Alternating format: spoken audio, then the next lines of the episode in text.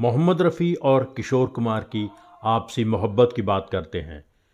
1964 की फ़िल्म गंगा की लहरें के गानों में मेल वॉयस सिर्फ़ किशोर कुमार की थी। उसका एक गाना था, क्षमा बुझने को चली। ये गाना भी किशोर कुमार रिकॉर्ड कर चुके थे। लेकिन संगीतकार चित्रगुप्त से अशोक कुमार ने कहा कि ये गाना रफ़ी साहब से गवाओ। बिना किसी को कुछ बताए वो गाना रफ़ी साहब से गवा लिया गया और फ़िल्म में रफ़ी साहब वाला गाना ही रखा गया। जब किशोर कुमार को इस बात का पता चला कि उनका गाया गाना फिर से रफ़ी से गवाया है तो उन्हें बहुत दुख हुआ। लेकिन किशोर कुमार ने ये दुख अपने दिल में ही रख लिया। बहुत साल बाद फ़िल्म क्रिटिक इकबाल मसूद ने इस बात का खुलासा किया था। बात सामने आने के बाद किशोर दा ने यही कहा था कि मुझे दुख तो हुआ कि मेरा गीत रिजेक्ट कर दिया गया, लेकिन खुशी इस बात की थी कि वो गाना रफ़ी भाई ने गाया और वो गाना मुझसे बेहतर गाया। 1971 की ब्लॉकबस्टर फ़िल्म थी हाथी मेरे साथी। इसके सारे गाने किशोर कुमार ने गाए, क्योंकि तब राजेश खन्ना किशोर कुमार की आवाज़ ही चाहते थे और निर्माता उनकी बात मानते थे। फिर एक गाने की कंपोजिशन जब संगीतकार लक्ष्मी प्यारे ने किशोर कुमार को सुनाई तो किशोर ने कहा कि ये गाना मेरे टाइप का नहीं है, मुझसे गाया भी नहीं जाएगा। इस गाने को सिर्फ़ एक ही इंसान गा सकता है और वो है मोहम्मद रफ़ी।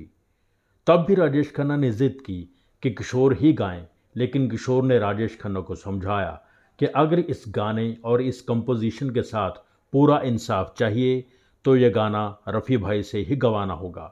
फाइनली वो गाना मोहम्मद रफ़ी ने ही गाया, और वो गाना फ़िल्म की सफलता का बहुत बड़ा कारण बना। आप जानते हैं, वो गाना था, नफ़रत की दुनिया को छोड़कर प्यार की दुनिया में खुश रहना मेरे यार।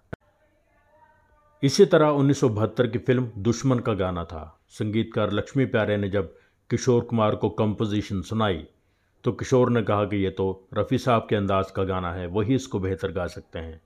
लेकिन राजेश खन्ना चाहते थे कि किशोर ही गाएँ। लक्ष्मी प्यारे के साथ मिलकर प्लान करके राजेश खन्ना ने दोबारा म्यूज़िक सेटिंग रखी और जब किशोर ने फिर से कहा कि ये गाना रफ़ी भाई से गवाइए तो राजेश खन्ना ने कहा, फिर तो ये गाना रहने ही देते हैं। किशोर नहीं गाएँगे तो इसको फ़िल्म से निकाल देते हैं।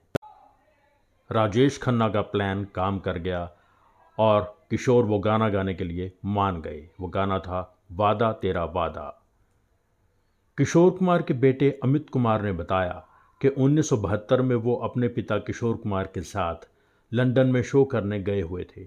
उन दिनों रफ़ी साहब वहाँ अपने बेटे के पास गए हुए थे। रफ़ी साहब ने किशोर कुमार और अमित कुमार को घर पर बुलाया, ख़ास तौर पर घर का खाना खाने के लिए। और वहाँ रफ़ी साहब और किशोर कुमार ने खूब हँसी मज़ाक किया, बहुत से गाने गाए, जबकि ये वो दौर था कि मीडिया के अनुसार दोनों में बहुत रेवलरी थी। उन्नीस सौ बहत्तर की फ़िल्म मान जाइए का एक गाना था। ये वही गीत है जिसको मैंने धड़कन में बसाया है। संगीतकार थे जयदेव। मोहम्मद रफ़ी को ये गीत और किशोरदा की गायकी बहुत पसंद आई। वो मुबारकबाद देने के लिए किशोरदा के घर पहुँच गए। वहाँ रफ़ी साहब ने किशोर कुमार को गले लगाया और कहा कि आपने ये गाना बहुत ही कमाल गाया है। मोहम्मद रफ़ी और किशोर कुमार की मोहब्बत के कुछ और किस्से शेयर करेंगे अगले एपिसोड में।